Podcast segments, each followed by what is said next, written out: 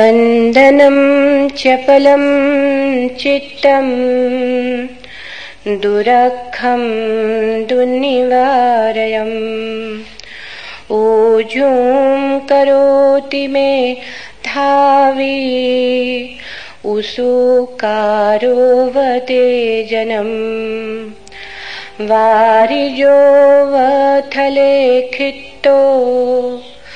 ओकमोकतु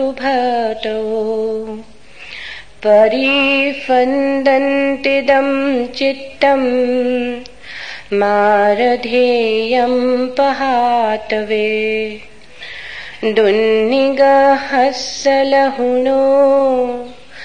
यथ कामनिपातिनो चित्तः सदमथो साधु चित्तं दन्तं सुखावहम्। दुरं गमं मेकचरम् अशरीरं गुहाशयम्। ये चित्तं सञ्झमे सन्ति मोवखन्ति मारबन्धना। अन्नवट्टठितचित्तस्य सत्थमम् विजानतु। परिप्लवपसादस्य पच्छान्न परिपूरति।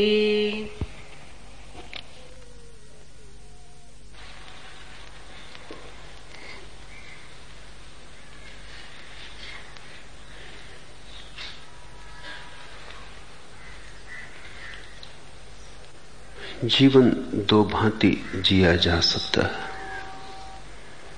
एक मालिक की तरह एक गुलाम की तरह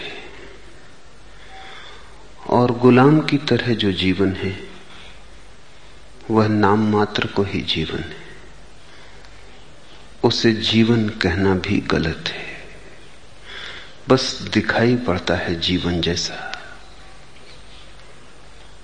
आभास होता है जीवन जैसा। जैसे एक सपना देखा हो।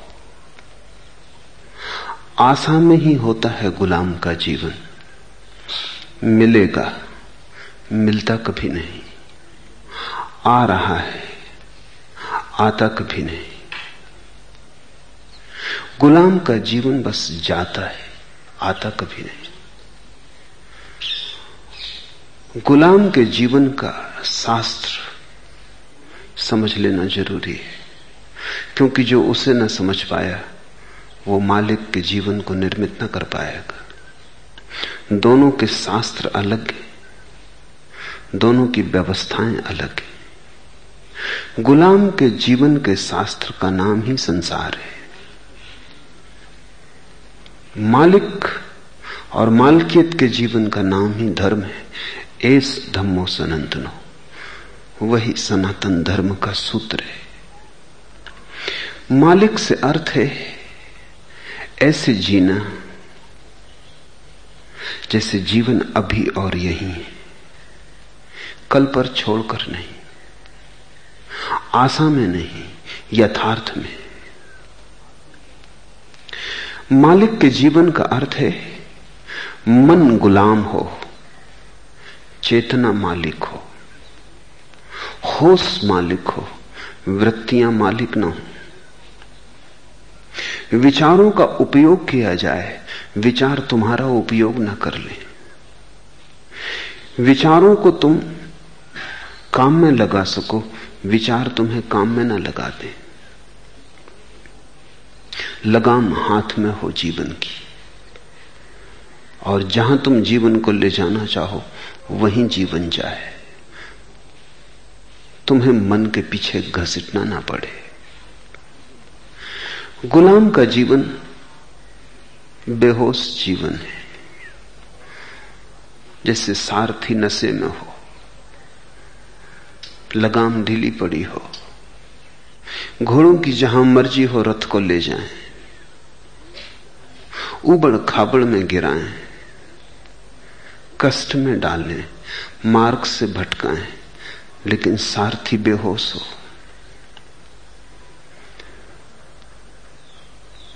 गीता में कृष्ण सारथी है। अर्थ है कि जब चैतन्य हो जाए सारथी, तुम्हारे भीतर जो श्रेष्ठतम है, जब उसके हाथ में लगाम आ जाए। बहुत बार अजीब सा लगता है कृष्ण को सारथी देखकर। अर्जुन, ना कुछ है अभी। वो रथ में बैठा है। कृष्ण सब कुछ है। वे सारथी बने। पर प्रतीक बड़ा मधुर है। प्रतीक यही है कि तुम्हारे भीतर जो ना कुछ है, वो सारथी ना रह जाए। तुम्हारे भीतर जो सब कुछ है, वही सारथी बन जाए। तुम्हारी हालत उल्टी तुम्हारी गीता उल्टी है। अर्जुन सारथी बना बैठा है। कृष्ण रथ में बैठे। ऐसे ऊपर से लगता है मालकियत, क्योंकि कृष्ण रथ में बैठे और अर्जुन सारथी है। ऊपर से लगता है तुम मालिक हो। ऊपर से लगता है तुम्हारी गीता ही सही लेकिन फिर से सोचना, व्यास की गीता ही सही है। अर्जुन रथ में होना चाहिए। कृष्ण सारथी होने चाहिए। मन रथ में बिठा दो, हर्जा नहीं लेकिन ध्यान सारथी बने। तो एक मालकियत पैदा होती। इसलिए हमने इस देश में सन्यासी को स्वामी कहा है। स्वामी का अर्थ है, जिसने अपनी गीता को ठीक कर लिया। अर्जुन रथ में बैठ गया। कृष्ण सारथी हो गए। वही सन्यासी है। वही स्वामी है। और स्वामी होना ही एकमात्र जीवन है। तब तुम जीते ही नहीं, तुम जीवन हो जाते हो। तुम महाजीवन हो जाते हो। सब बदल जाता है। कल तक जहाँ कांटे थे वहाँ फूल खिल जाते। और कल तक जो भटका था, था वही तुम्हारा अनुचर हो जाता है। कल तक जो इंद्रियाँ केवल दुख में ले गई थी वे तुम्हें महासुख में पहुँचाने लगती। क्योंकि जिन इंद्रियों से तुमने संसार को पहचाना है, वे ही इंद्रियाँ तुम्हें परमात्मा के दर्शन दिलाने लगेंगी, उनको ही झलक मिलेगी। यही आँखें। ध्यान रखना, फिर से दोहराता हूँ, यही आँखें उसे देखने लगेंगी, और इन्हीं आँखों ने पर्दा किया था। इन्हीं आँखों के कारण वो दिखाई ना पड़ता था। इन आँखों को फोड़ मत लेना। जैसा कि बहुत से ना समझ तुम्हें समझाते रहे। ये आँखें बड़े काम में आने को हैं। सिर्फ़ भीतर का इंतज़ाम बदलना है। जो मालिक है, असली में उसे मालिक घोषित करना है। बस उतनी घोषणा काफ़ी है। जो गुलाम है, उसे गुलाम घोषित करना है। तुम्हारे भीतर गुलाम मालिक बन के बैठ गया है और मालिक को अपनी मालकियत भूल गई है। इसलिए आँखों से पदार्थ दिखाई पड़ता है, परमात्मा नहीं। कानों से शब्द सुनाई पड़ता है, निशब्द नहीं। हाथों से केवल वही छुआ जा सकता है, जो रूप है, आकार है। निराकार का स्पर्श नहीं होता। मैं तुमसे कहता हूँ, जैसे ही तुम्हारे भीतर का इंतज़ाम बदलेगा, मालिक अपनी जगह लेगा, गुलाम अपनी जगह लेगा, चीज़ें व्यवस्थित होंगी। तुम्हारा शास्त्र शीर्षासन न करेगा। ठीक जैसा होना चाहिए, वैसा हो जाएगा। तत्क्षण तुम पाओगे, इन्हीं आँखों से निराकार की झलक मिलने लगी। पदार्थ से परमात्मा झांकने लगा। पदार्थ सिर्फ़ घूंघट है। वही प्रेमी वहाँ छिपा है। और इन्हीं कानों से तुम्हें शून्य का स्वर सुनाई पड़ने लगेगा।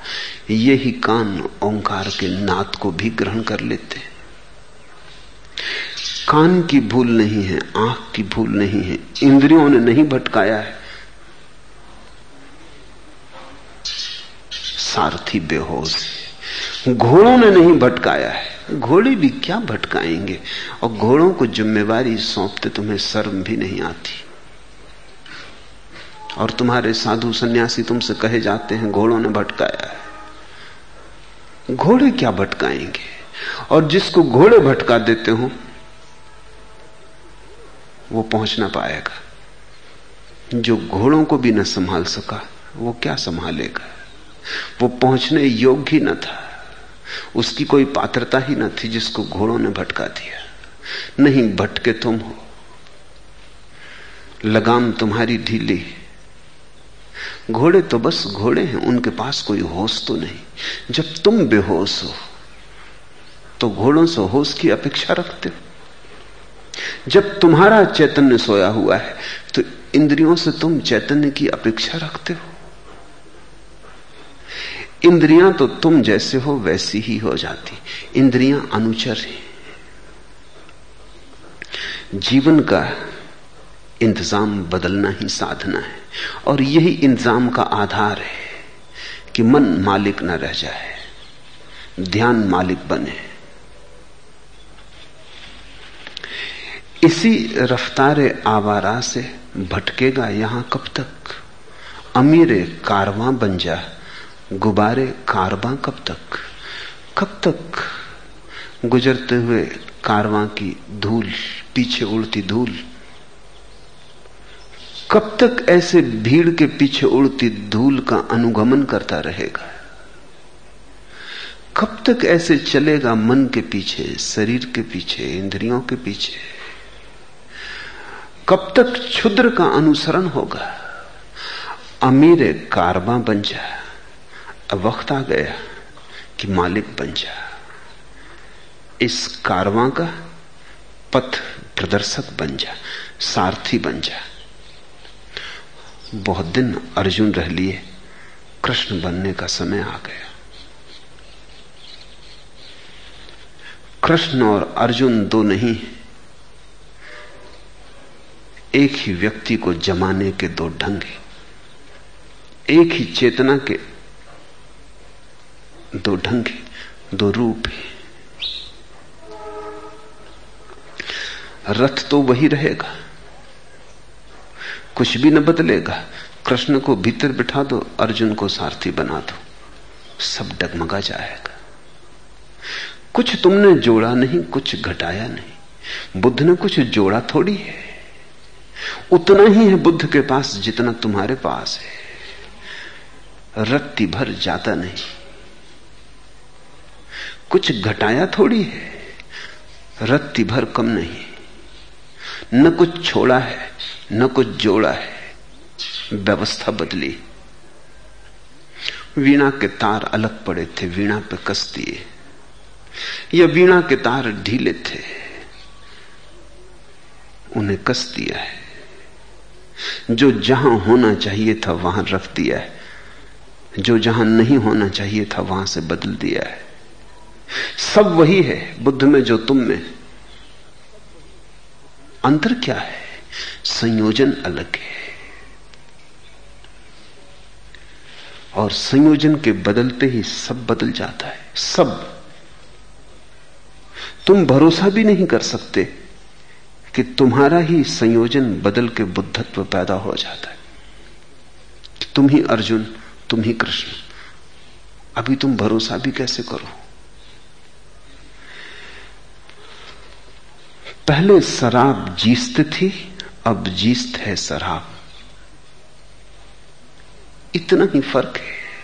पहले शराब जीस्त थी, पहले नशा ही ज़िंदगी थी। अब जीस्त है शराब, अब ज़िंदगी ही नशा है। पहले नशा ज़िंदगी थी, पहले शराब ज़िंदगी थी, अब ज़िंदगी शराब है। कोई पिला रहा है, पिए जा रहा हूँ मैं। बस इतना ही फ़र्क है, पहले तुम पी रहे थे, कोई पिला ना रहा था। और तब शराब ज़िंदगी मालूम होती थी। बेहोशी, ज़िंदगी मालूम होती थी।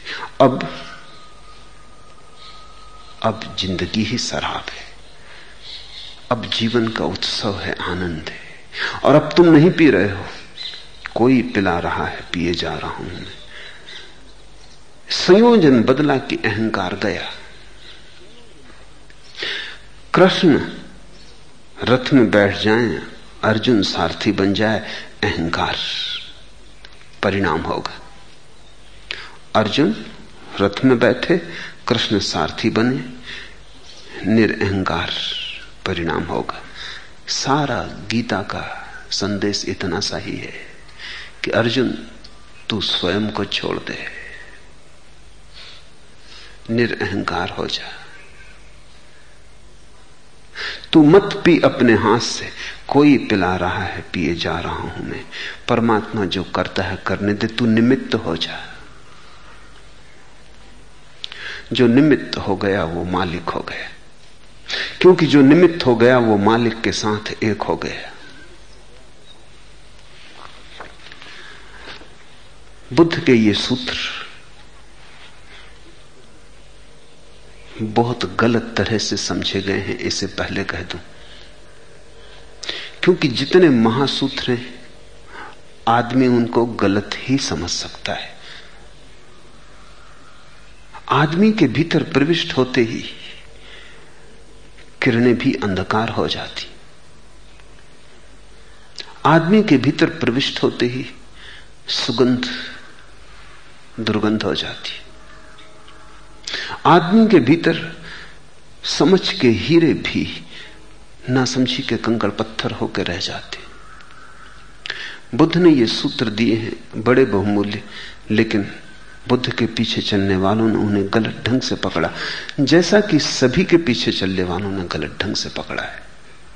कुछ बात ऐसी बारीक है, और कुछ बात ऐसी भिन्न है आदमी से, कि आदमी के हाथ में पड़ते ही भूल हो जाती। चित्त क्षणिक है। चंचल है। इसे रोक रखना कठिन है। इसका निवारण कठिन है। ऐसे चित्त को मेधावी पुरुष उसी प्रकार रिजु, सरल, सीधा बनाता है, जिस प्रकार वाणकार वाण को। इन सूत्रों से लोगों ने समझा कि चित्त को दबाना है, कि चित्त को मिटाना है, कि चित्त से लड़ना है। बुद्ध केवल चित्त का स्वभाव समझा रहे हैं। बुद्ध कह रहे हैं, चित्त क्षणिक चंचल है। लड़ने की कोई बात नहीं कर रहे हैं। इतना ही कह रहे हैं कि चित्त का स्वभाव ऐसा है, तथ्य की घोषणा कर रहे हैं। लेकिन तुम्हारे मन में जैसे ही कभी कोई तुमसे कहता है, चित्त क्षणिक है, जीवन क्षण भंगुर है, तुम तत्क्षण क्षण भंगुरता को तो नहीं समझते, शाश्वत की खोज में लग जाते हो। वहीं भूल हो जाती। और तुम्हारे महात्मागण जब भी तुमसे कहते हैं, जीवन क्षण भंगुर चित्त क्षणिक, तुम तत्क्षण सोचने लगते हो, कैसे उसे पाए जो अक्षणिक है, जो शाश्वत है, सनातन है। बस वहीं भूल हो जाती। शाश्वत को पाना नहीं, क्षणिक को समझ लेना है। जापान में एक बहुत बड़ा जैन कवि हुआ बासो।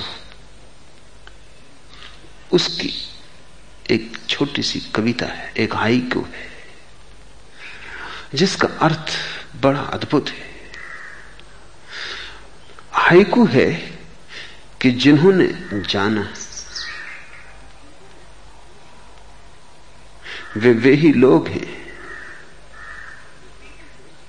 जिन्होंने इंद्रधनुष को देखकर तत्क्षण न कहा कि जीवन क्षण भंगुर है। जिन्होंने पानी के बबूले को टोटते देखकर तत्क्षण न कहा कि जीवन क्षण भंगुर है। जिन्होंने ओस की बूंद को बिखरते या वाष्पीभूत होते देखकर तत्क्षण न कहा कि हम उदास हो गए, जीवन क्षण भंगुर है। उन्होंने ही जाना। ये बड़ी अजीब बात है। बुद्ध के बड़े विपरीत लगती बासु बुद्ध का भक्त है। पर बासु समझा,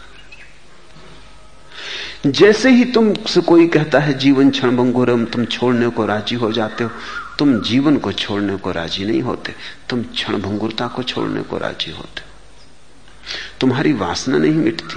तुम्हारी वासना और बढ़ गई। तुम सनातन चाहते हो, शाश्वत चाहते हो। तुम कंकड़ पत्थर रखे थे? किसी ने कहा, ये कंकड़ पत्थर है। तुम अब तक हीरे समझे थे, इसलिए पकड़े थे। किसी ने कहा, कंकड़ पत्थर है। तुम छोड़ने को राज़ी हो गए, क्योंकि अब असली हीरों की तलाश करनी, हीरों का मोह नहीं गया। पहले इन्हें हीरा समझा था तो इन्हें पकड़ा था। अब कोई और हीरे हैं तो उन्हें पकड़ेंगे।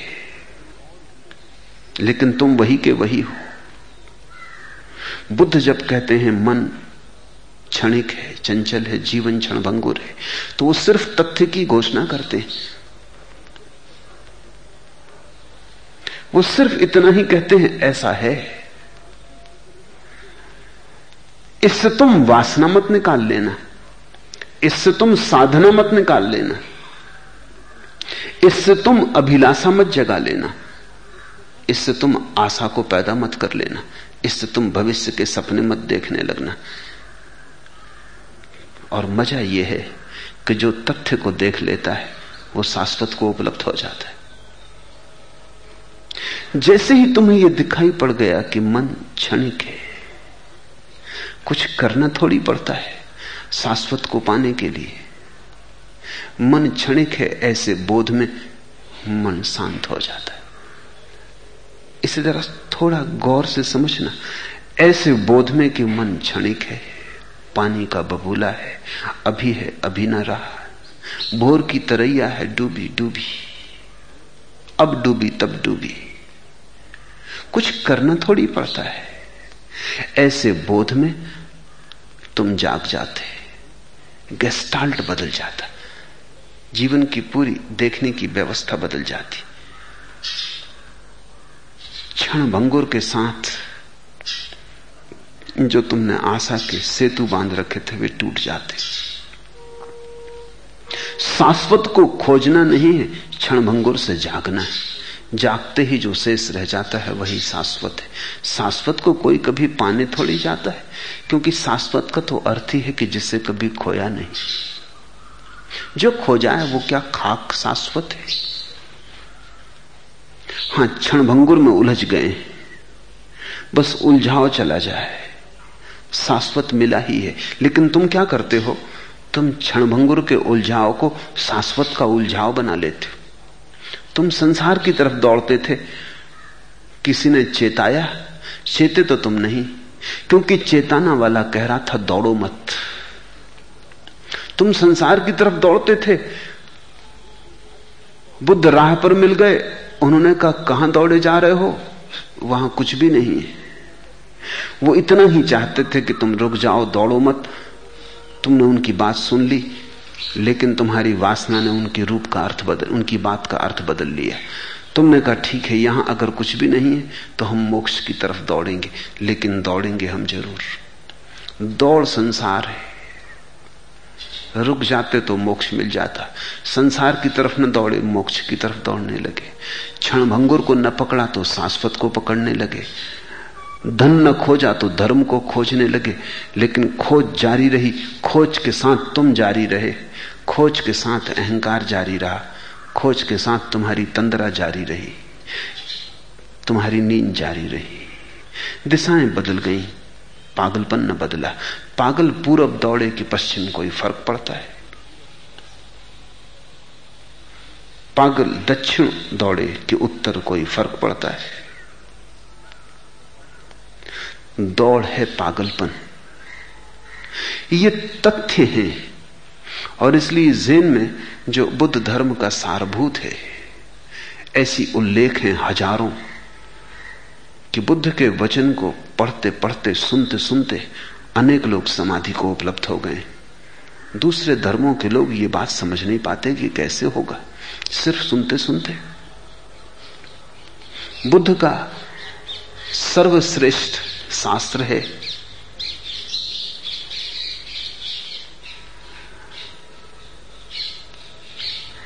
भारत से संस्कृत के रूप खो गए हैं। चीनी और तिब्बती से उसका फिर से पुनर्विष्कार हुआ है। द डायमंड सूत्र।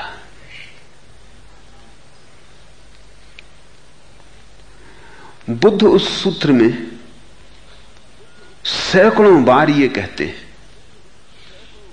कि जिसने ये इस सूत्र की चार पंक्तियाँ भी समझ ली, वो मुक्त हो गया।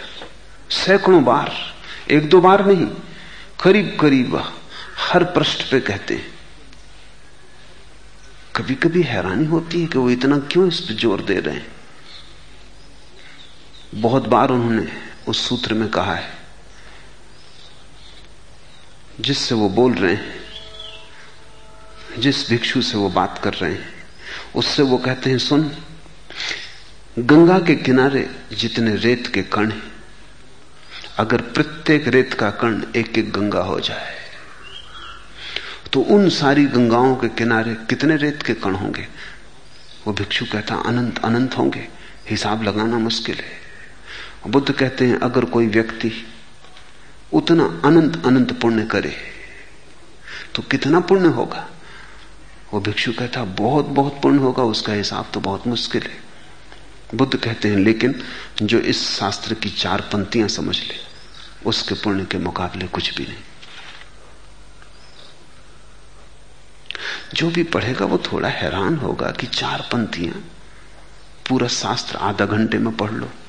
इससे बड़ा नहीं चार पंक्तियाँ जो पढ़ ले, बुद्ध क्या कह रहे हैं? बुद्ध ने एक नवीन दर्शन दिया है, वह तथ्य को देख लेने का। बुद्ध ये कह रहे हैं जो चार पंक्तियाँ भी पढ़ ले जो मैं कह रहा हूँ, उसके तथ्य को चार पंथियों में भी देख ले, फिर कुछ करने को शेष नहीं रह जाता, बात हो गई। सत्य को सत्य की तरह देख लिया, असत्य को असत्य की तरह देख लिया, बात हो गई। फिर पूछते हो तुम क्या करें तो मतलब हुआ कि समझे नहीं। समझ लिया तो करने को कुछ बचता नहीं है, क्योंकि करना ही ना समझिए वही अर्जुन पूछे चला जाता है कृष्ण से कि अगर मैं ऐसा करूँ तो क्या होगा? अगर वैसा करूँ तो क्या होगा? और कृष्ण कहते हैं, तू करने की बात ही छोड़ दे। तू करने की बात उस पर छोड़ दे। तू कर ही मत। तेरे करने से सभी गड़बड़ होगा। तू उसे करने दे। पहले शराब जीस्त थी, अब जीस्त है शराब। कोई पिला रहा है, पिए जा रहा हूँ मैं। बुद्ध कहते हैं जान लिया, समझ लिया, हो गया। करने की बात ही ना समझी से उठती, क्योंकि तुम बोध हो, चैतन्य हो।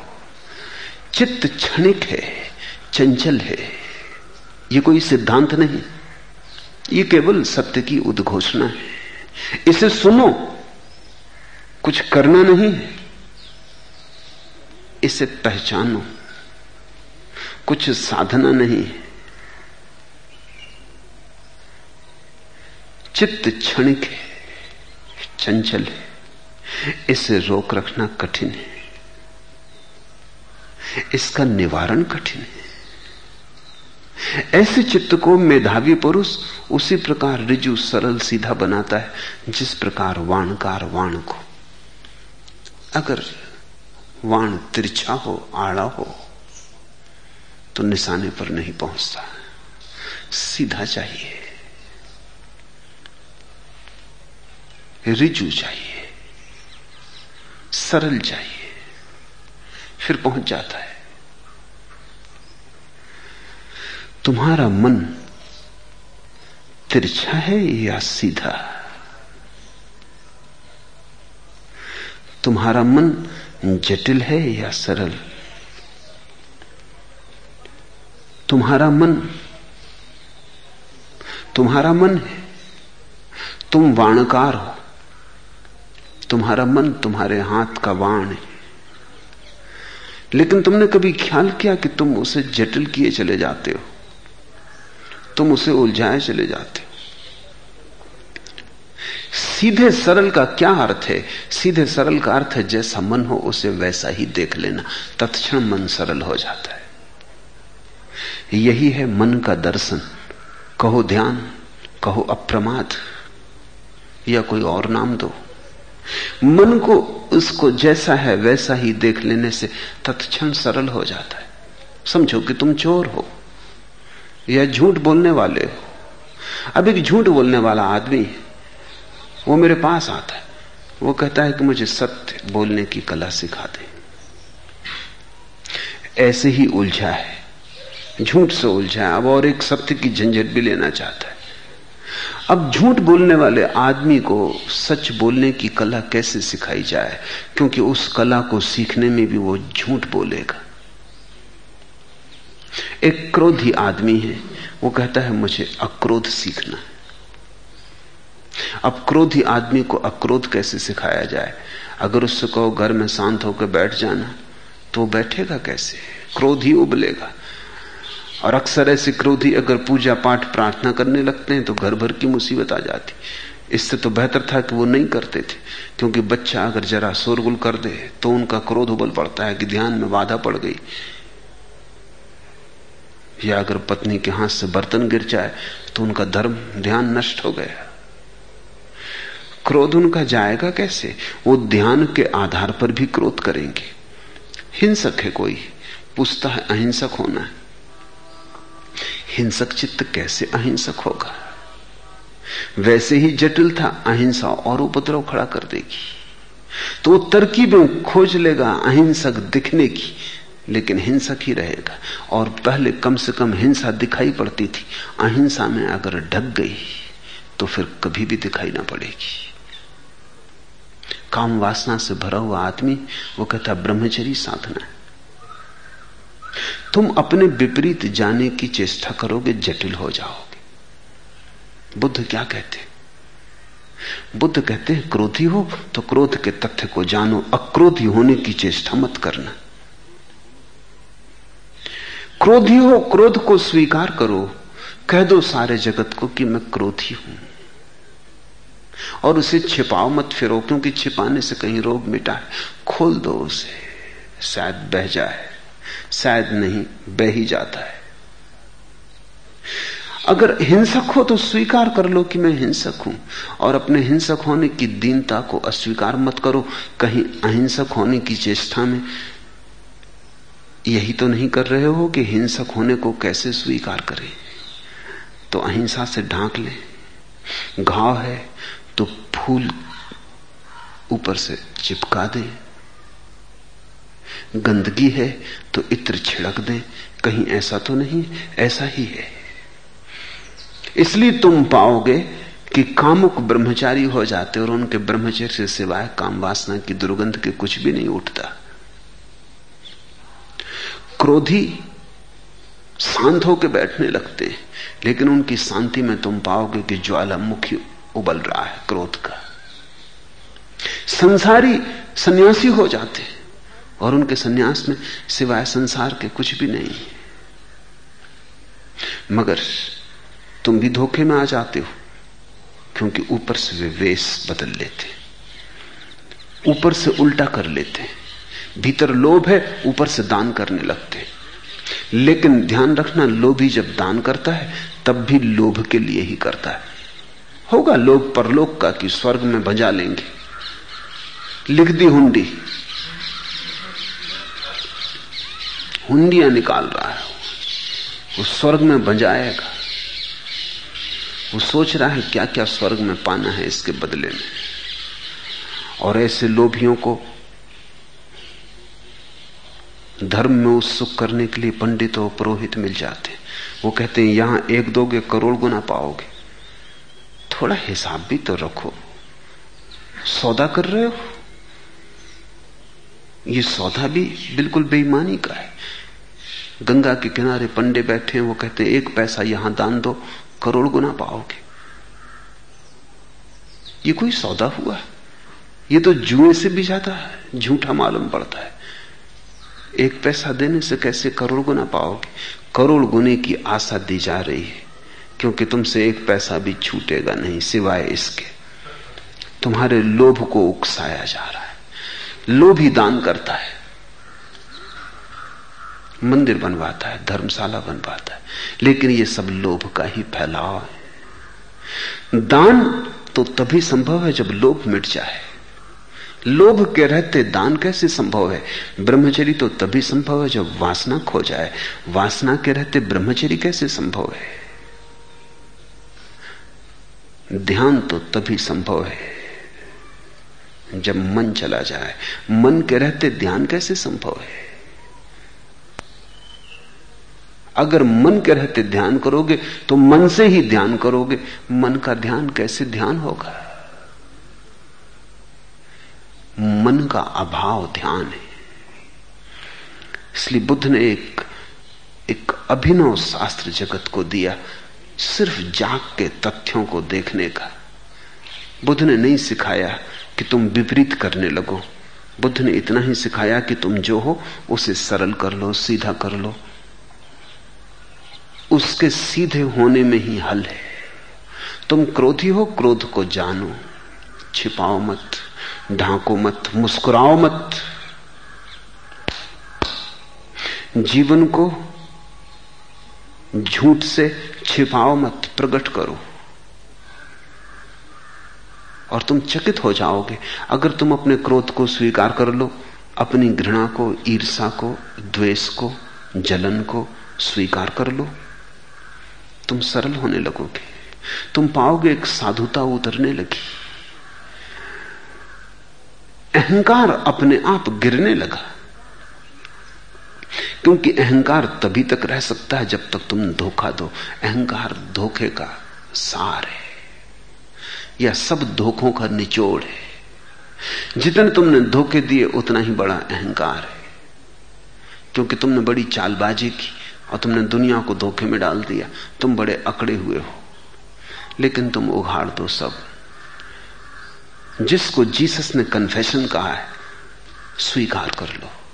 और जीसस ने जिसको कहा है कि जिसने स्वीकार कर लिया, वो मुक्त हो गए। उसको ही बुद्ध ने कहा है। बुद्ध कन्फेशन शब्द का उपयोग नहीं कर सकते, क्योंकि परमात्मा की कोई जगह नहीं है बुद्ध के विचार में। किसके सामने करना है स्वीकार? अपने ही सामने स्वीकार कर लेना है। तथ्य की स्वीकृति में तथ्य से मुक्ति है। तथ्य की स्वीकृति में तथ्य के पार जाना है। इस बहुमूल्य सूत्र का थोड़ा सा जीवन में उपयोग करोगे, तुम चकित हो जाओगे। तुम्हारे हाथ में कीमिया लग गई, एक कुंजी लग गई। तुम जो हो उसे स्वीकार कर लो। चोर हो चोर, झूठे हो झूठे, बेईमान हो बेईमान। क्या करोगे तुम? उस स्वीकृति में तुम पाओगे कि अचानक तुम जो थे वो बदलने लगा। वो नहीं बदलता था क्योंकि तुम छिपाते थे। जैसे घाव को खोल दो खुरी रोशनी में, सूरज की किरणें पड़े, ताजी हवाएँ छुए, घाव भरने लगता है। ऐसे ही ये भीतर के घाव हैं। इन्हें तुम जगत के सामने खोल दो। ये भरने लगते इस स्थिति को बुद्ध कहते हैं मेधावी पुरुष, बुद्धिमान व्यक्ति, जिसको थोड़ी भी अकल है। बाकी ये जो उल्टे काम कर रहे हैं, क्रोधी, अक्रोधी बनने की, हिंसक, अहिंसक बनने की, ये मूल है, ये मेधावी नहीं। ये समय गमा रहे हैं। ये कभी कुछ ना बन पाएँगे। ये मूल ही चूक गए। ये पहले कदम पर ही भूल हो गई। मेधावी पुरुष उसी प्रकार रिजु, सरल, सीधा बना लेता है अपने चित्त को। जिस प्रकार वाणकार वाण को।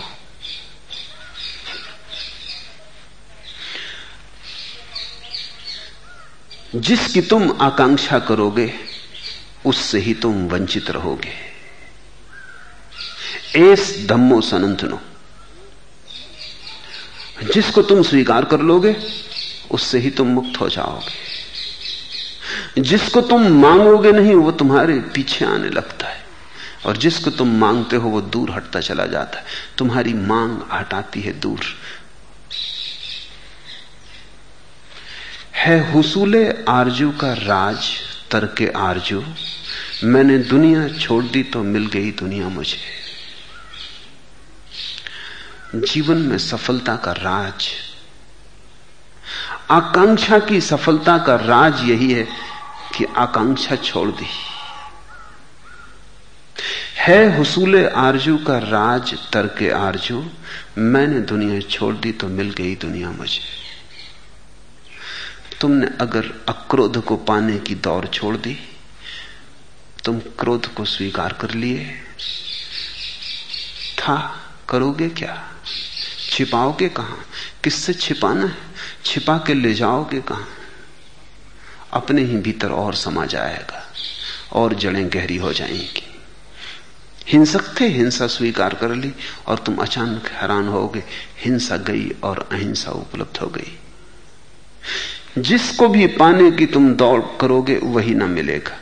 अहिंसक होना चाहोगे, अहिंसक ना हो पाओगे।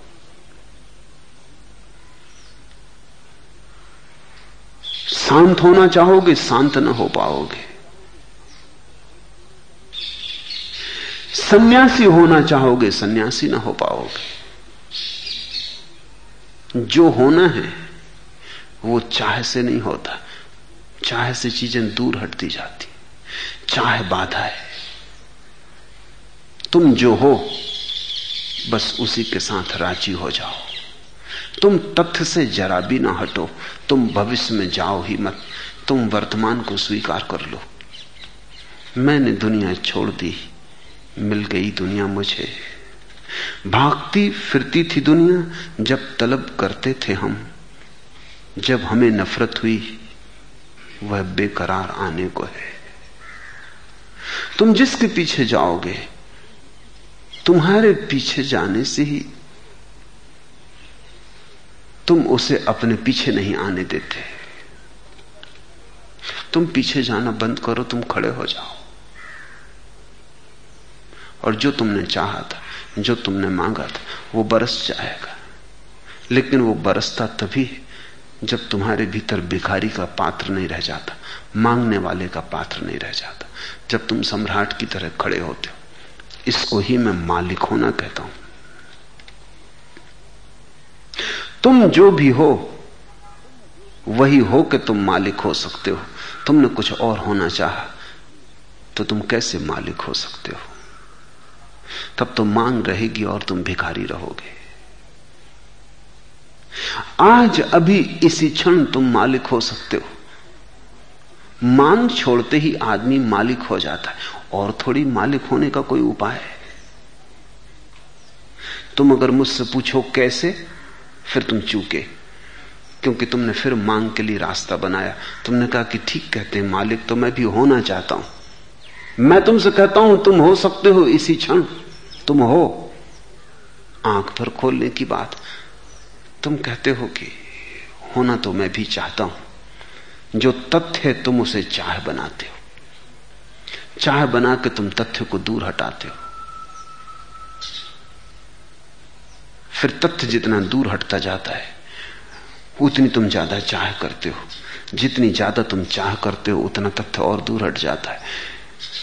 क्योंकि चाह से तथ्य का कोई संबंध कैसे जुड़ेगा? तथ्य तो है और चाह कहती है, होना चाहिए। इन दोनों में कहीं मेल नहीं होता। बुद्ध का शास्त्र है कि तुम तथ्य को देखो और जो है उस रत्ती भर यहाँ वहाँ हटने की कोशिश मत करना। यही कृष्णमूर्ति का पूरा सार संचय है कि तुम जो हो, उस रत्ती भर यहाँ वहाँ हटने की कोशिश मत करना। हो। वही हो, उससे भिन्न जाने की चेष्टा की कि भटके। उससे विपरीत जाने की चेष्टा की कि फिर तो तुमने अनंत दूरी पे कर दी मंजिल। स्वीकार में तथाता में क्रांति है। जिस प्रकार जलाशय से निकालकर ज़मीन पर फेंक दी गई मछली तड़फड़ाती है, उसी प्रकार यह चित्त मार के फंदे से निकलने के लिए तड़फड़ाता है। ये उनकी, उस दिन की भाषा है। इसको आज की भाषा में रखना पड़े। जिस प्रकार जलाशय से निकालकर ज़मीन पर फेंक दी गई मछली तड़फड़ाती, जलाशय यानी तथ्य जो है, जो मछली का जीवन उससे निकाल के उसे तट पे फेंक दिया। और जिससे मछली तड़फड़ाती है, उसी प्रकार यह चित्त मार के फंदे से निकलने के लिए तड़फड़ाता। मार का फंदा क्या है? आकांक्षा का। मार का फंदा क्या है? आशा का। मार का फंदा क्या है? कुछ होने की आकांक्षा और दौड़। जीसस के जीवन में उल्लेख है कि जब 40 दिन के ध्यान के बाद वे परम स्थिति के करीब पहुँचने लगे तो शैतान प्रकट हुआ। वो शैतान कोई और नहीं है, वो तुम्हारा मन है, जो मरते वक्त ऐसे ही भबक के जलता है जैसे बुझते वक्त दिया आखिरी लपट लेता है। मन का अर्थ है वही जो अब तक तुमसे कहता था, कुछ होना है, कुछ होना है, जो तुम्हें दौड़ाए रखता था। ध्यान की आखिरी घड़ी आने लगी जीसस की। मन मौजूद हुआ। जीसस की भाषा में शैतान, बुद्ध की भाषा में मार। मन ने कहा, तुम्हें जो बनना हो मैं बना दूँ। जीसस से कहा, तुम्हें जो बनना हो मैं बना दूँ। सारे संसार का सम्राट बना दूँ। तीनों लोगों का सम्राट बना दूँ। तुम बोलो, तुम्हें जो बनना हो मैं तुम्हें बना दूँ। जीसस मुस्कुराए और उन्होंने कहा, तू पीछे हट। शैतान पीछे हट। क्या मतलब है जीसस का? जीसस ये कह रहे हैं, अब तू और जग में मत दे बनाने के, बनने के। अब तो जो मैं हूँ, पर्याप्त है। तू पीछे हट। तू मुझे राह दे। बुद्ध जब परम घड़ी के करीब पहुँचने लगे तो वही घटना है। मार मौजूद हुआ। मार यानी मन। और मन ने कहा, अभी मत छोड़ो आशा, क्योंकि उस साँझ बुद्ध संसार से तो छह साल पहले मुक्त हो गए थे। छह साल से वो मोक्ष की तलाश में लगे थे और छह साल में थक गए, क्योंकि तलाश से कभी कुछ मिला ही नहीं है, बुद्ध को नहीं मिला, तुम्हें कैसे मिलेगा? तलाश तो भटकने का उपाय है, पहुँचने का नहीं। उस दिन वो थक गए तलाश से भी। मोक्ष की भी व्यर्थ मालूम पड़ा, संसार तो व्यर्थ था, आज मोक्ष भी व्यर्थ हो गया। उन्होंने साँझ, जिस वृक्ष के नीचे थोड़ी देर बाद वो बुद्धत्व को उपलब्ध हुए, अपना सिर टेक दिया और उन्होंने कहा, कुछ पाना नहीं है। मार उपस्थित हुआ। उसने कहा, इतनी जल्दी आशा मत छोड़ो। अभी बहुत कुछ किया जा सकता है। अभी तुमने सब नहीं कर लिया है। अभी बहुत साधन शेष है। मैं तुम्हें बताता हूँ। लेकिन बुद्ध ने उसकी एक ना सुनी। वो लेटे ही रहे।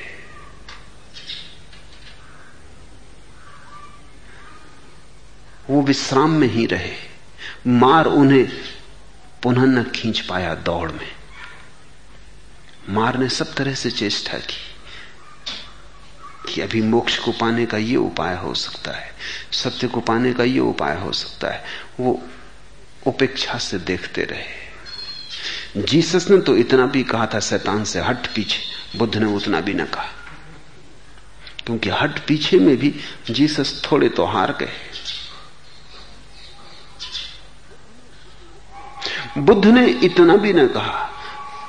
बौद्ध शास्त्र कहते हैं, बुद्ध सुनते रहे। उपेक्षा से। इतना भी रस ना लिया कि इंकार भी करें। इंकार में भी रस तो होता ही है। स्वीकार भी रस है, इंकार भी रस है। बुद्ध ने जीसस से भी बड़ी प्रौढ़ता का प्रदर्शन किया। उससे भी बड़ी प्रौढ़ता का सबूत दिया। बुद्ध सुनते रहे। मार थोड़ी बहुत देर चेष्टा किया। बड़ा उदास हुआ। यह आदमी कुछ बोलता ही नहीं। ये इतना भी नहीं कहता कि हट यहाँ से। मुझे डुबाने की कोशिश मत कर। अब मुझे और मत भटका। इतना भी बुद्ध कहते तो भी थोड़ा चेष्टा करने की ज़रूरत थी, लेकिन इतना भी ना कहा। कहते, मार, उस रात विदा हो गया। इस आदमी से सब संबंध छूट गए। यही घड़ी है समाधि की। जब तुम मन के विपरीत भी नहीं जब तुम मन से यह भी नहीं कहते तू जा, तुम मन से यह भी नहीं कहते कि अब बंद भी हो, अब विचार न कर, अब मुझे शांत होने दे, इतना भी नहीं कहते, तभी तुम शांत हो जाते हो, क्योंकि मन फिर तुम्हारे ऊपर कोई कब्जा नहीं रख सकता। इतना भी बल मन का ना रहा कि वो तुम्हें अशांत कर सके। इतना भी बल मन का ना रहा कि वो तुम्हारे ध्यान में बाधा डाल सके। तुम मन के पार हो गए। उसी रात सुबह भोर के तारे के साथ आखिरी तारा डूबता था और बुद्ध परम प्रज्ञा को उपलब्ध हुए। जिस प्रकार जलाशय से निकालकर ज़मीन पर फेंक दी गई मछली तड़फड़ाती, ऐसे ही तुम तड़फड़ा रहे हो, चित्त तड़फड़ा रहा है। क्योंकि तथ्य और सत्य के जलाशय के बाहर आशा के तट पर पड़े हो। कुछ होना है ऐसा भूत सवार है। जो हो, उसके अतिरिक्त हो कैसे सकोगे कुछ? जो हो, वही हो सकते हो। उसके बाहर, उसके पार कुछ भी नहीं है। लेकिन मन पर एक भूत सवार है। कुछ होना है।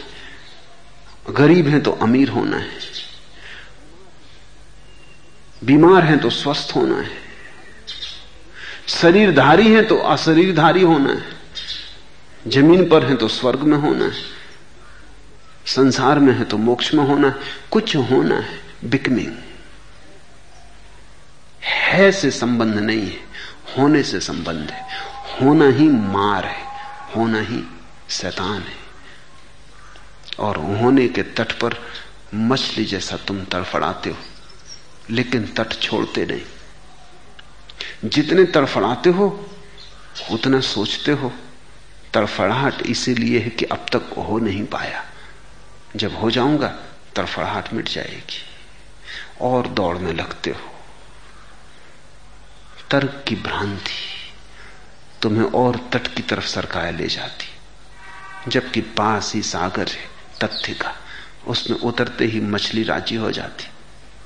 उसमें उतरते ही मछली की सब बेचैनी खो जाती। इतने ही करीब, जैसे तट पर तड़फती मछली, उससे भी ज़्यादा करीब तुम्हारा सागर है।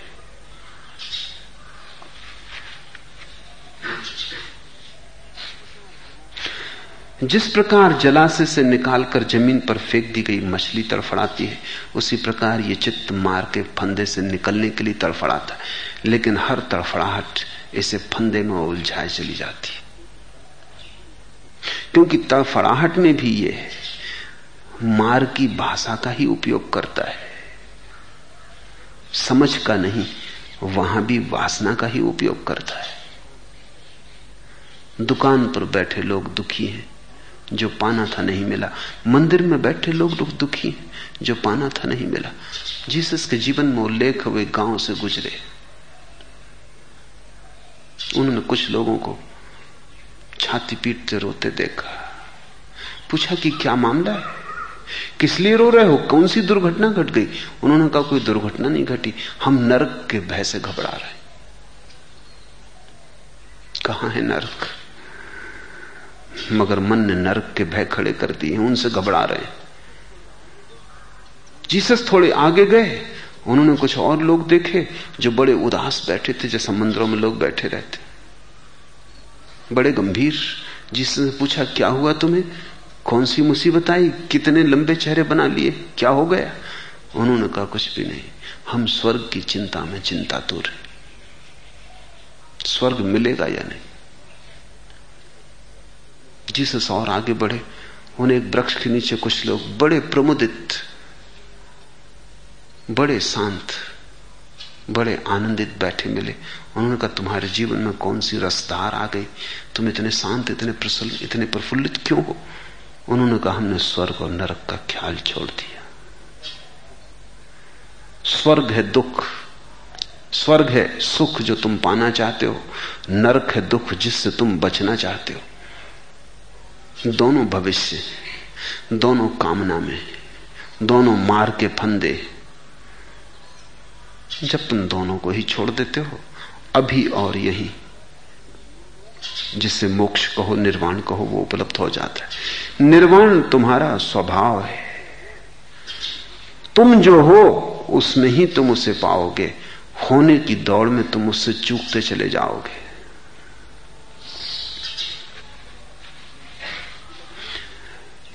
सुलगना और जीना सुलगना और जीना, यह कोई जीने में जीना है। लगा दे आग अपने दिल में, दीवाने धुआँ कब तक?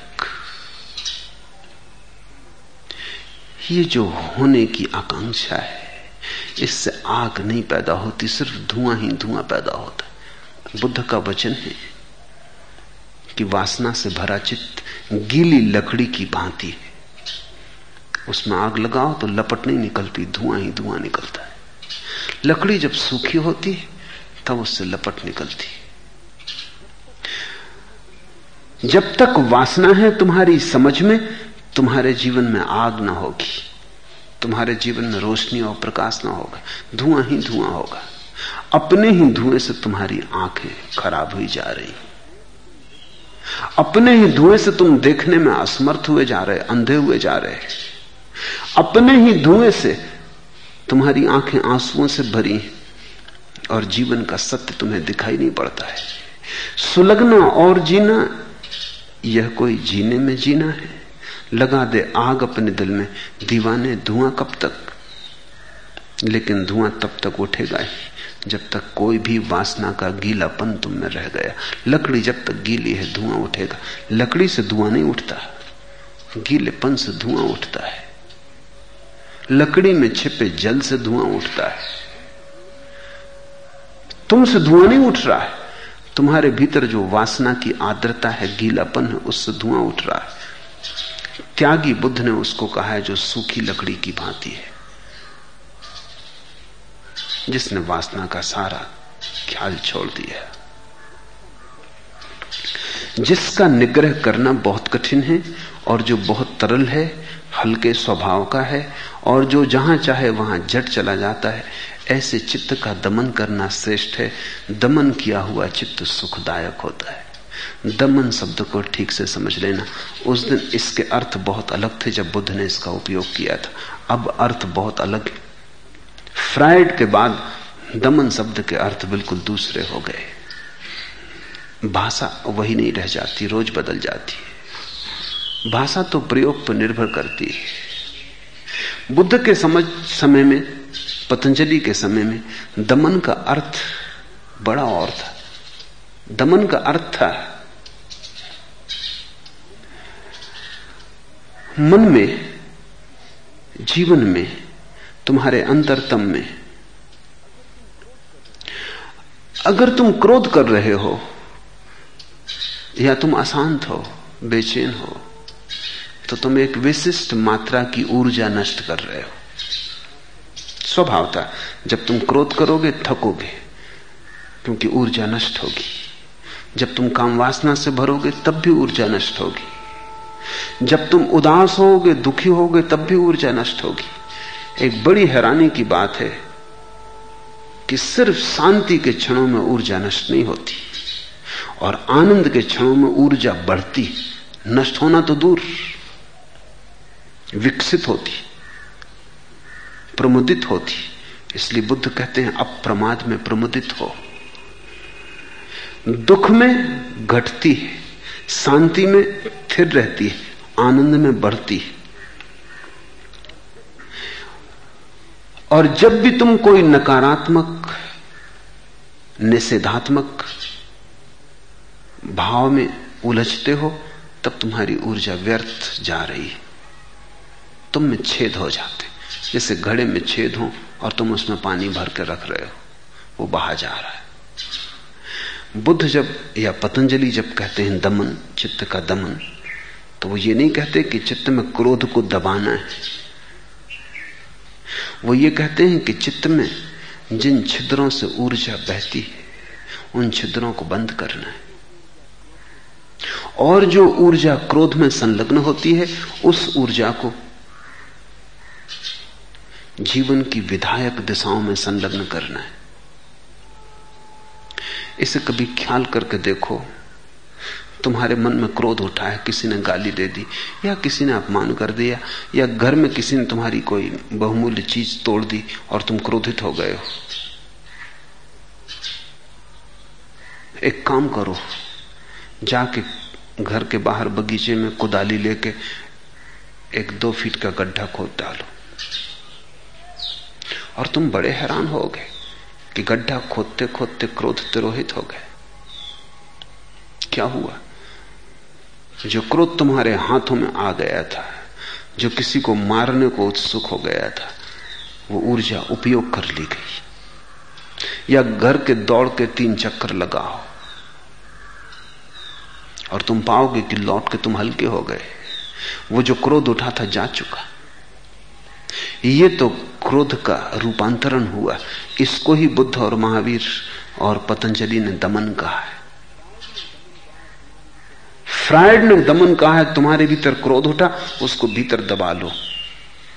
प्रकट मत करो। तो खतरनाक है। तो बहुत खतरनाक है। उससे तो बेहतर है तुम प्रकट कर दो, क्योंकि क्रोध अगर भीतर रह जाएगा, नासूर बनेगा। नासूर अगर संभालते रहे संभालते रहे, सेते रहे तो आज नहीं, कल कैंसर हो जाएगा। जितनी मनुष्यता शब्द होती चली जाती है, उतनी खतरनाक बीमारियों का फैलाव बढ़ता जाता है। कैंसर बड़ी नई बीमारी है। वो बहुत सभ्य आदमी को ही हो सकती है। जंगलों में रहने वाले लोगों को नहीं होती। आयुर्वेद में तो कुछ लोगों को राजरोग कहा गया वो सिर्फ़ राजाओं को ही होते थे। क्षय रोग को राजरोग कहा है, वो हर किसी को नहीं होता था। उसके लिए बहुत सभ्यता का तल चाहिए, बहुत सुसंस्कारित जीवन चाहिए, जहाँ तुम अपने भावावेशों को सुगमता से प्रकट न कर सको, जहाँ तुम्हें झूठे भाव प्रकट करने पड़े। जहाँ रोने की हालत हो वहाँ मुस्कुराना पड़े। और जहाँ गर्दन मिटा देने की, तोड़ देने की इच्छा हो रही थी, वहाँ धन्यवाद देना पड़े। तो तुम्हारे भीतर ये दबे हुए भाव धीरे धीरे घाव बन जाएँगे। फ्राइड का कहना बिल्कुल सच है कि दमन खतरनाक है। लेकिन बुद्ध महावीर और पतंजलि जिसको दमन कहते हैं, वो खतरनाक नहीं वो किसी और ही बात को दमन कहते हैं। वो कहते हैं, दमन रूपांतरण को। निषेध को, विधेयक में बदल देने को वो दमन कहते हैं। और उसी मन को वो कहते हैं, सुख उपलब्ध होगा। दमन किया हुआ चित्त सुखदायक होता है। वो लक्षण जिसको फ्राइड दमन कहता है, वो चित्त तो बड़ा दुखदाई हो जाता है, वो तो बड़ी दुख से भर जाता है। दमन किया हुआ चित्त सुखदायक होता है। तो ध्यान रखना फ्राइड के अर्थों में दमन से बचना और बुद्ध के अर्थों में दमन को करना। क्रोध उठे तो तुम्हारे भीतर एक ऊर्जा उठी है, उसका कुछ उपयोग करो, अन्यथा वो घातक हो जाएगी। अगर तुम दूसरे की, दूसरे के ऊपर क्रोध को फेंकोगे तो दूसरे को नुकसान होगा। और क्रोध और क्रोध लाता है। वैर से वैर मिटता नहीं। उसका कोई अंत नहीं है, वो सिलसिला अंतहीन है। अगर तुम क्रोध को भीतर दबाओगे तो तुम्हारे भीतर घाव हो जाएगा। वो घाव भी खतरनाक है। वो तुम्हें रुग्ण कर देगा। तुम्हारे जीवन की खुशी खो जाएगी। तो ना तो दूसरे पर क्रोध फेंको, ना अपने भीतर क्रोध को दबाओ। क्रोध को रूपांतरित करो।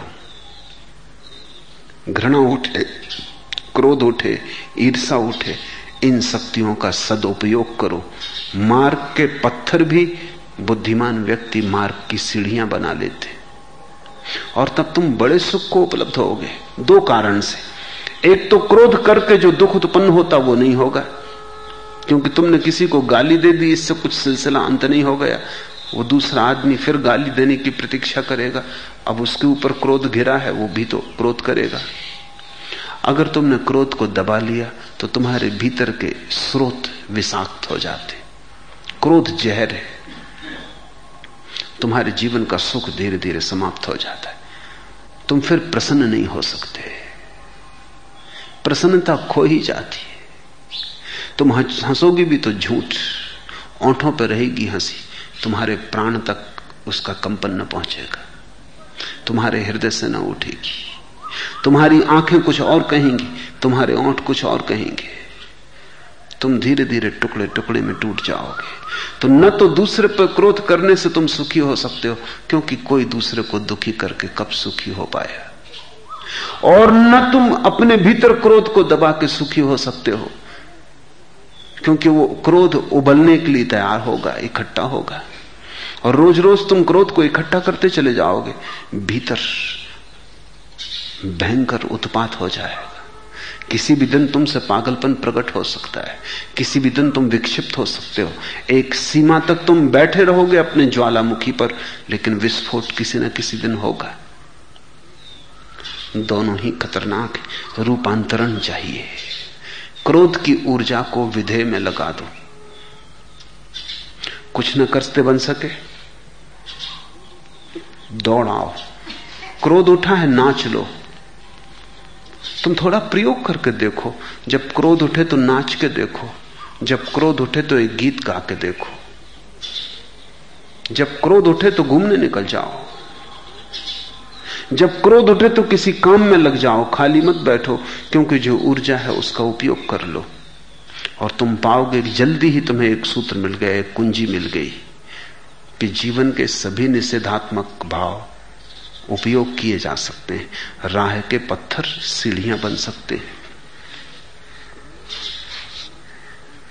जमीनों आसमां से तंग है तो छोड़ दे उनको। मगर पहले नए पैदा जमीनों आसमां कर ले। ध्यान रखना जो गलत है उसे छोड़ने से पहले सही को पैदा कर लेना ज़रूरी है। नहीं तो गलत की जो ऊर्जा मुक्त होगी वो कहाँ जाएगी? तुम मेरे पास आते हो कि क्रोध हमें छोड़ना है, लेकिन क्रोध में बहुत ऊर्जा सन्निविष्ट है। तुमने बहुत सी शक्ति क्रोध में लगाई है। काफ़ी इन्वेस्ट किया है क्रोध में। अगर आज क्रोध एकदम बंद हो जाएगा तो तुम्हारी ऊर्जा जो क्रोध से मुक्त होगी, उसका तुम क्या करोगे? वो तुम्हारे ऊपर बोझिल हो जाएगी, वो भार हो जाएगी तुम्हारी छाती पे पत्थर हो जाएगी। जमीनों आसमां से तंग है तो छोड़ दे उनको। और जिस चीज़ से भी तंग हो उसे छोड़ना ही है। लेकिन एक बात ध्यान रखनी, मगर पहले नए पैदा ज़मीन और आसमां कर ले। अगर ये ज़मीन और आसमां छोड़ने तो दूसरे ज़मीन और आसमां भीतर पैदा कर ले। फिर उनको छोड़ देना। पैदा करना पहले ज़रूरी है। गलत को छोड़ने से ज़्यादा,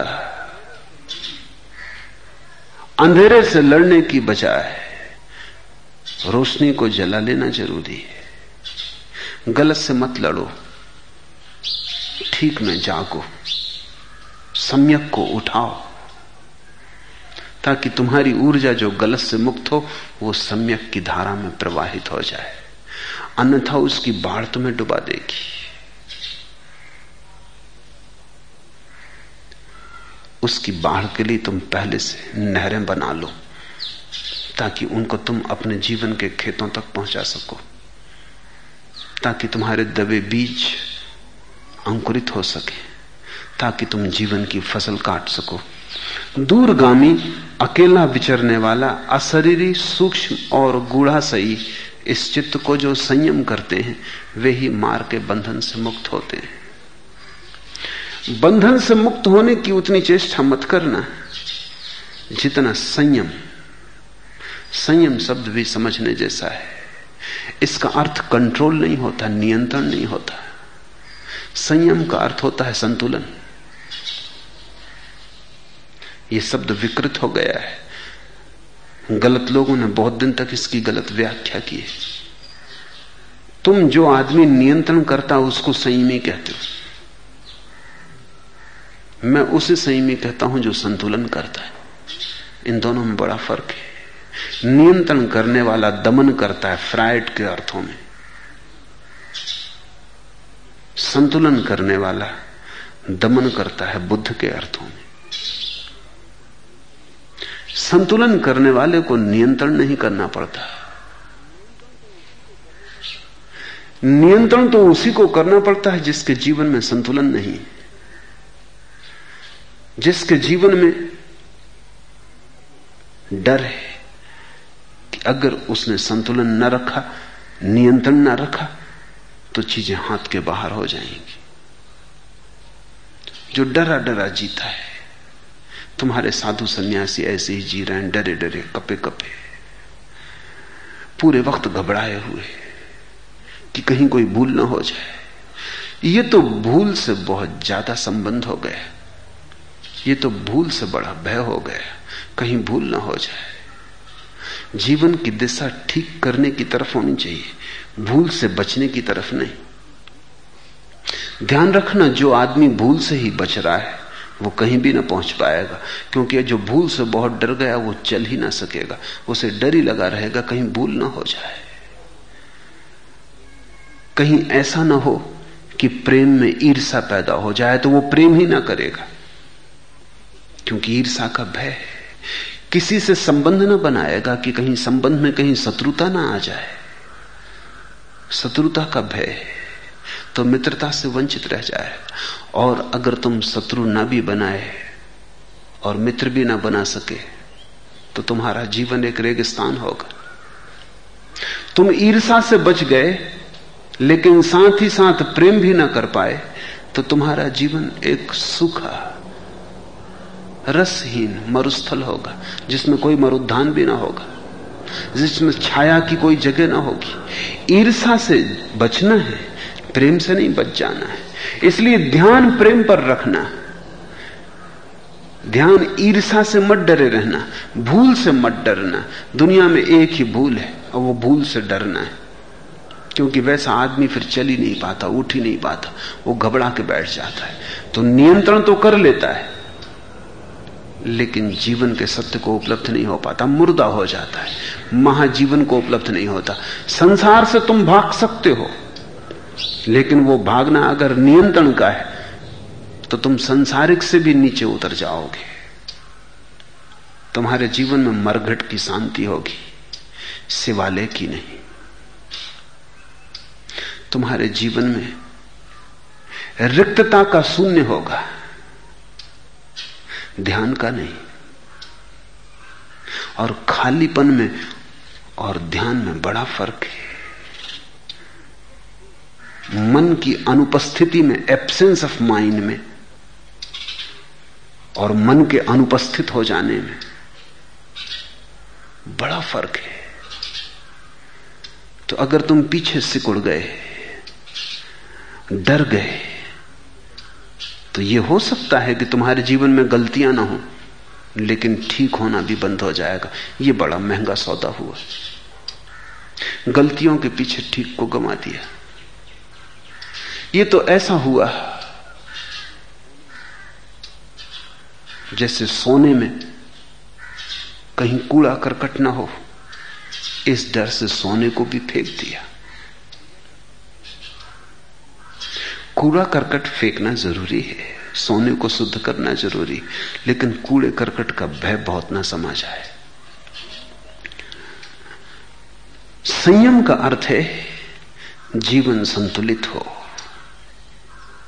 संतुलन का अर्थ है, जीवन बोधपूर्वक हो, अप्रमाद का हो। तुम एक एक कदम होशपूर्वक उठाओ। गिरने का डर मत रखो, गिरना भी पड़े तो घबराने की बात नहीं, संभलने की क्षमता पैदा करो। गिर पड़ो तो उठने की क्षमता पैदा करो। भूल हो जाए तो ठीक करने का बोध पैदा करो। लेकिन चलने से मत डर जाना। किनारे उतर के बैठ मत जाना कि रास्ते पे कांटे भी हैं, भूले भी हैं, लुटेरे भी हैं। लूट लिए जाएँगे, भटक जाएँगे, इससे तो चलना ही ठीक नहीं। भारत में यही हुआ। बहुत से लोग रास्ते के किनारे उतर के बैठ गए। भारत मर गया। धार्मिक नहीं हुआ, सिर्फ़ मुर्दा हो गया। इससे तो पश्चिम के लोग बेहतर थे। भूलें उन्होंने बहुत की। भूलों से भी क्या डरना? लेकिन ज़िंदा है। और ज़िंदा है तो कभी ठीक भी कर सकते हैं। मुर्दा हो जाना, धार्मिक हो जाना नहीं। धार्मिक हो जाना, सोने से कचरे को जरा डालना है, लेकिन कचरे के साथ, कचरे के डर से सोने को फेंक देना नहीं। तो पश्चिम के धार्मिक होने की संभावना है। लेकिन पूरा बिल्कुल ही जड़ हो गया है। सत्य के साथ भी हमने सौभाग्य नहीं उपलब्ध किया। सत्य हमें बहुत बार उपलब्ध हुआ, बहुत बुद्धों से हमें उपलब्ध हुआ, लेकिन हमने सत्य के जो अर्थ निकाले, उनने हमें संकुचित कर दिया, उनने हमें दायरे बना दिए। मुक्त नहीं किया, असीमा नहीं थी। असीम की हमने बात की उपनिषदों से लेकर आज तक, लेकिन हर चीज़ ने सीमा दे दी। संयम को नियंत्रण मत समझना, संयम को होश समझना। जिसका चित्त अस्थिर है, जो सद्धर्म को नहीं जानता है, और जिसकी श्रद्धा डमाडोल है, उसकी प्रज्ञा परिपूर्ण नहीं हो सकती।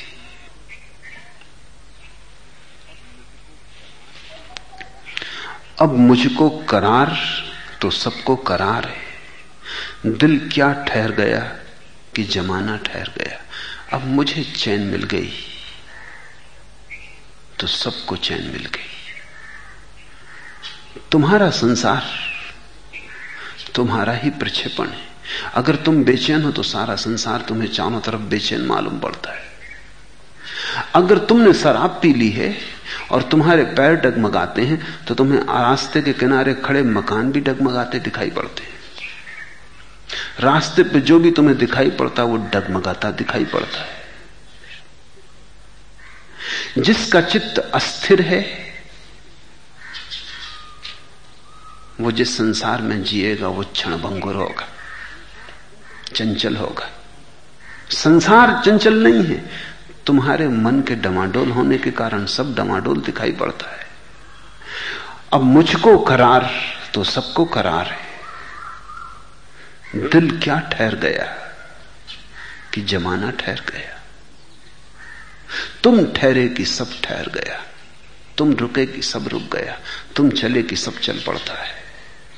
तुम्हारा संसार तुम्हारा ही फैलाव है। तुम ही हो तुम्हारे संसार। जिसका चित्त अस्थिर है, उसका सब अस्थिर होगा। जब भीतर की ज्योति ही डगमगा रही है तो तुम्हें सब डगमगाता दिखाई पड़ेगा। कभी तुमने ख्याल किया, घर में दिया जल रहा हो और उसकी ज्योति डगमगाती हो तो सब तरफ़ छायाएँ डगमगाती हैं। दीवाल पर बनते हुए बिंब डगमगाते हैं। सब चीज़ें डगमगाती हैं। छाया ठहर जाएगी अगर ज्योति ठहर जाए। और छाया को ठहराने की कोशिश में मत लग जाना। छाया को कोई नहीं ठहरा सकता। तुम कृपा करके ज्योति को ही ठहराना। लोग संसार से मुक्त होने में लग जाते हैं, कहते हैं क्षणभंगुर है, चंचल है, आज है, कल नहीं रहेगा। ये सब तुम्हारे भीतर के कारण, तुम्हारा मन डमाडोल है। इसलिए सारा संसार डमाडोल है। तुम ठहरे कि सब ठहरा। तुम ठहरे कि जमाना ठहर गया। जो सद्धर्म को नहीं जानता है, जिसकी श्रद्धा डमाडोल है अब ये बड़े मज़े की बात है, बुद्ध कह रहे हैं। बुद्ध कह रहे हैं, जो सद्धर्म को नहीं जानता, उसकी ही श्रद्धा डमाडोल है। सारे धर्मों ने श्रद्धा को पहले रखा है, बुद्ध ने ज्ञान को पहले रखा है। वो कहते हैं, सद्धर्म को जानोगे तो श्रद्धा ठहरेगी। और धर्मों ने कहा, श्रद्धा करोगे तो सद्धर्म को जानोगे। और धर्मों ने कहा है, मानोगे तो जानोगे। बुद्ध ने कहा है, जानोगे नहीं तो मानोगे कैसे? जानोगे तो ही मानोगे। बुद्ध की बात इस सदी के लिए बहुत काम की हो सकती। ये सदी बड़ी संदेह से भरी है। इसलिए श्रद्धा की तो बात ही करनी फिजूल है। जो कर सकता है, उससे कहने की कोई ज़रूरत नहीं। जो नहीं कर सकते उनके से कहना बार बार कि श्रद्धा करो, व्यर्थ है, वो नहीं कर सकते, वो क्या करें? तुम श्रद्धा की बात करो तो उस पर भी उन्हें शक आता है। शक आ गया तो आ गया, हटाने का उपाय नहीं। और शक आ चुका है, ये सदी संदेह की सदी है, इसलिए बुद्ध का नाम इस सदी में जितना मूल्यवान मालूम होता है, किसी का भी नहीं, उसका कारण यही है। जीसस या कृष्ण बहुत दूर मालूम पड़ते, क्योंकि श्रद्धा से शुरुआत है। श्रद्धे नहीं जमती तो शुरुआत ही नहीं होती, पहला कदम ही नहीं उठता। बुद्ध कहते हैं, श्रद्धा की फ़िक्र छोड़ो, जान लो सब धर्म को। तथ्य को। और जानने का उपाय है स्थिर हो जाओ। बुद्ध ने यह कहा है कि ध्यान के लिए श्रद्धा आवश्यक नहीं है। ध्यान तो वैज्ञानिक प्रक्रिया है। इसलिए तुम ईश्वर को मानते हो, नहीं मानते हो, कुछ प्रयोजन नहीं। बुद्ध कहते हैं, तुम ध्यान कर सकते हो। ध्यान तुम करोगे, तुम भीतर स्थिर होने लगोगे। उस स्थिरता के लिए किसी ईश्वर का आकाश में होना आवश्यक ही नहीं है। ईश्वर ने संसार बनाया या नहीं बनाया, इससे उस ध्यान के थिर होने का कोई लेना देना नहीं है। ध्यान का स्थिर होना तो वैसे ही है, जैसे ऑक्सीजन और हाइड्रोजन को मिला और पानी बन जाए। तो कोई वैज्ञानिक नहीं कहता कि पहले ईश्वर को मानो तब पानी बनेगा। ध्यान तो एक वैज्ञानिक प्रयोग है। तुम भीतर थिर होने की कला को सीख जाओ। सद्धर्म से परिचय होगा, परिचय से श्रद्धा होगी। इसलिए बुद्ध जितने करीब हैं इस सदी के और कोई भी नहीं। क्योंकि यह सदी संदेह की और बुद्ध ने श्रद्धा पर ज़ोर नहीं दिया, बोध पर ज़ोर दिया है।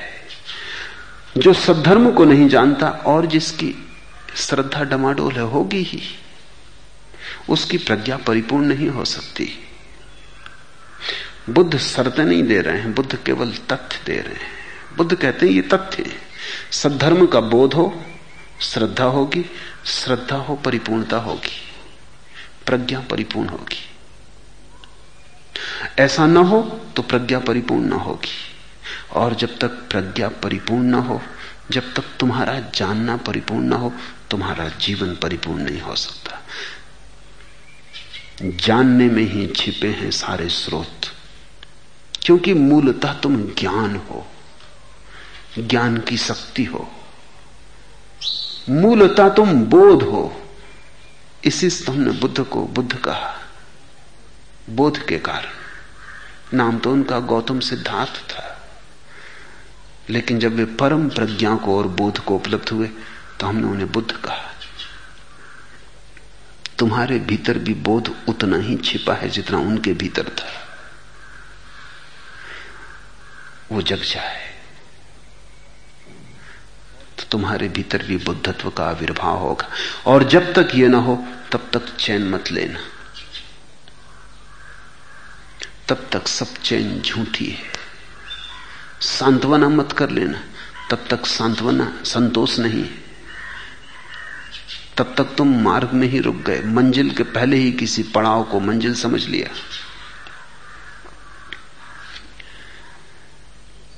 जिसका चित्त अस्थिर है जो सद्धर्म को नहीं जानता और जिसकी श्रद्धा डमाडोल है, उसकी प्रज्ञा परिपूर्ण नहीं हो सकती। और प्रज्ञा परिपूर्ण ना हो तो तुम अपूर्ण रहोगे। और तुम अपूर्ण रहो तो अशांति रहेगी। और तुम अशांत रहो तो दो ही उपाय। एक, कि तुम शांति को खोजने निकलो। और दो, कि तुम अशांति को समझो। अशांति को समझना बुद्ध का उपाय है।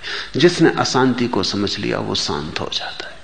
और जो शांति की तलाश में निकल गया, वो और नई नई अशांतियाँ मोल ले लेता है। जीवन को जीने के दो ढंग हैं। एक मालिक का और एक गुलाम का। गुलाम का ढंग भी कोई ढंग है। जीना हो तो मालिक होकर ही जीना। अन्यथा इस जीवन से मर जाना बेहतर है। कम से कम मर जाना सच तो होगा। ये जीवन तो बिल्कुल झूठा है। सपना है। गुलाम के ढंग से तुमने जी के देख लिया, कुछ पाया नहीं। यद्यपि पाने ही पाने की तलाश रही। अब मालिक के ढंग से जीना देख लो। बस शास्त्र बदलना होगा, सूत्र बदलना होगा, इतना ही फ़र्क करना होगा। अब तक कल के लिए जीते थे, अब आज ही जियो। अब तक कुछ होने के लिए जीते थे, अब जो हो, वैसे ही जियो। अब तक मूर्छा में जीते थे, अब जाग कर जियो, होश से जियो। और ध्यान रखना प्रत्येक कदम होश का बुद्धत्व को करीब लाता है। प्रत्येक कदम होश का तुम्हारे भीतर बुद्धत्व के झरनों को सक्रिय करता है। मेघ किसी भी क्षण बरस सकता है। तुम जरा संयोजन बदलो। और सब तुम्हारे पास कुछ जोड़ना नहीं। और कुछ तुम्हारे पास ऐसा नहीं है जिसे हटाना है। वीणा के तार ढीले, टूटे, जोड़ना है, व्यवस्थित कर देना है। उंगलियाँ भी तुम्हारे पास हैं, वीणा भी तुम्हारे पास है। सिर्फ़ उंगलियों का वीणा पर, वीणा के तारों पर खेलने का संयोजन करना है। किसी भी क्षण संयम बैठ जाएगा। संगीत उत्पन्न हो सकता है। आज इतना